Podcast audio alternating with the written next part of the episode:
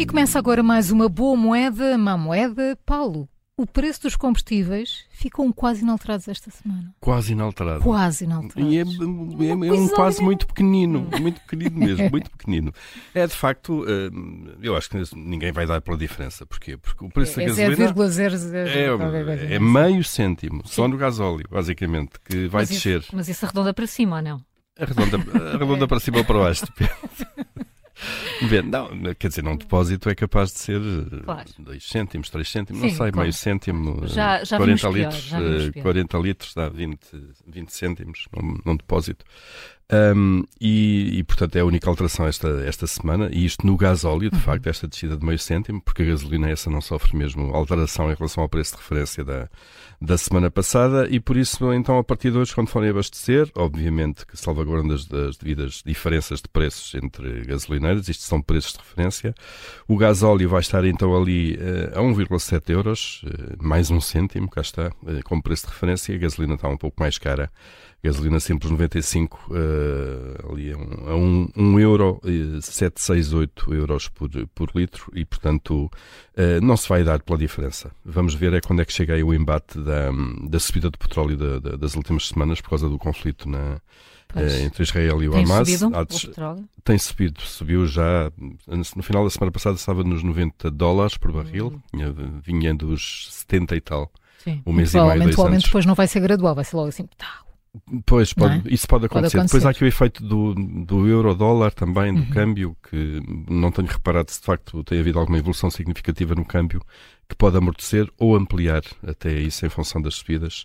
Mas pronto, eh, para já esta semana a boa notícia, se quisermos, já é uma boa notícia, não é? Se, não, se os então combustíveis não, é? aumentam. Sim, sim, sim. É que basicamente os combustíveis não, não aumentam. Mas temos uma má moeda, é que Portugal vai caindo na tabela dos rendimentos médios da União Europeia. Pois é bom que os combustíveis não, não aumentem, porque de facto o poder de compra em Portugal, enfim, também anda um pouco pelas ruas uhum. da amargura, se quisermos.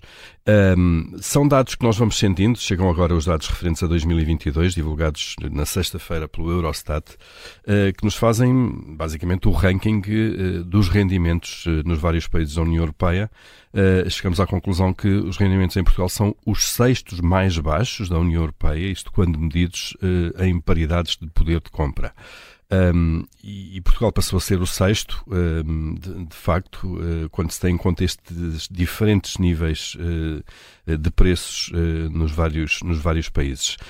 O rendimento disponível passou, caiu de 2021 para 2022, caiu 1,1%, passou em 2022 para ali para a casa dos 12.260 euros por ano por, por pessoa. Uh, e isto reflete, de facto, entre 2021 e 2022, uma queda. Uh, Portugal era o oitavo uh, país com os rendimentos mais baixos e agora passou a ser o sexto, isto é, está com está cada vez mais próximo do fim, de alguma maneira. Quem é que está mais abaixo de, de Portugal? A Grécia, a Hungria, a Roménia, a Eslováquia e a, e a Bulgária. São estes países que têm os salários uh, mais, mais, baixos, baixo não é? Sim. Se considerar lá está este índice de, de paridade de poder de compra. Um, e, e, deste grupo, de facto, de, de cinco países, uh, só a Grécia e a Eslováquia é que também fazem parte do euro, da zona euro, portanto, uhum. da moeda única, o que significa que, se olharmos para o grupo dos 19 da moeda única, Portugal é o pior, é o terceiro pior é o terceiro a contar de fim, se quisermos. Uhum. Portanto, só dois países abaixo de, abaixo de nós. Já o que é que são estas paridades de poder de compra que nós ouvimos muito? Uma coisa é comparar rendimentos, tipo, em Portugal as pessoas ganham em média, imaginem, os tais 12 mil euros. E se formos para a França, agora vou inventar um número, ganham 22 mil euros em média. Pronto, isto é o, o, rendimento nominal. Paridades de poder de compra é pegar nestes valores um, e ponderá-los pelo nível médio de preço em cada país. Vamos uhum. aqui um exemplo muito simples. Em Portugal, o rendimento médio são 100 uh, eh, e em Espanha uh, seriam 120, por exemplo. Significa que em Espanha os rendimentos eram 20% maiores do que em Portugal. Mas se olharmos para um cabaz médio de preço em Portugal e também for 100 uhum. e em Espanha também for 120, significa que em paridades de poder de compra os dois países estão iguais. Uhum. Isto é, porque sim. apesar de em Espanha ganharem mais, também precisam de gastar mais para comprar as mesmas coisas. Sim. Exatamente. Uh, precisam de ganhar mais. Há muitas contas feitas sobre isto. O, já agora a experiência mais interessante uh, feitas para comparar isto e até taxas de câmbio foi um, um índice Big Mac criado pela. O Big Mac é mesmo o Big Mac do Sim. McDonald's, criado pela Economist em 86. E porquê o Big Mac? Porque o Big Mac é um produto que há basicamente em todo o mundo, Uhum. que é igual em todo lado. Portanto, Nós é encontramos. fácil comparar. É fácil Claro, comparar. E é basicamente ver o preço de um Big Mac em cada Em país. cada país. Um, e a Economist publica isto de forma regular uh, há- desde 86, portanto há, há várias décadas. Uh, na altura foi para aferir até se os níveis de taxas de câmbio dentro das moedas estavam mais ou menos iguais, porque era suposto que se houvesse taxa de equilíbrio, os, os mesmos produtos, depois transferidos para as outras moedas, uh, uh, no fundo gostassem a mesma coisa. E o índice Big Mac permite-nos de facto pe- perceber essas diferenças. Já agora eu fui espreitar aqui os últimos dados do O Big Mac. índice Big Mac. É isto está em dólares, atenção. Um, o Big Mac é mais caro na Suíça, custa 7 dólares e 73, depois da Noruega, uh, 6 dólares e 92, uh, e, e na Uruguai, uh, 6 dólares e 86.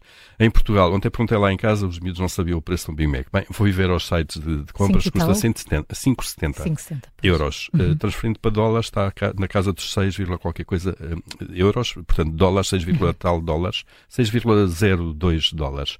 O que significa Mais que nós que comparávamos. É mais baixo, seguramente. Uh, lá está, faz sentido que, por aquilo que nós sabemos da Suíça e da Noruega, os preços lá sejam mais elevados e, portanto, ganhando mais lá as pessoas também precisam de mais dinheiro para os seus gastos no dia a dia. Portanto, as paridades de poder de compra são as contas que os economistas fazem para equilibrar estas coisas. Paulo Ferreira e o Boa Moeda, Má Moeda. Amanhã há mais novidades.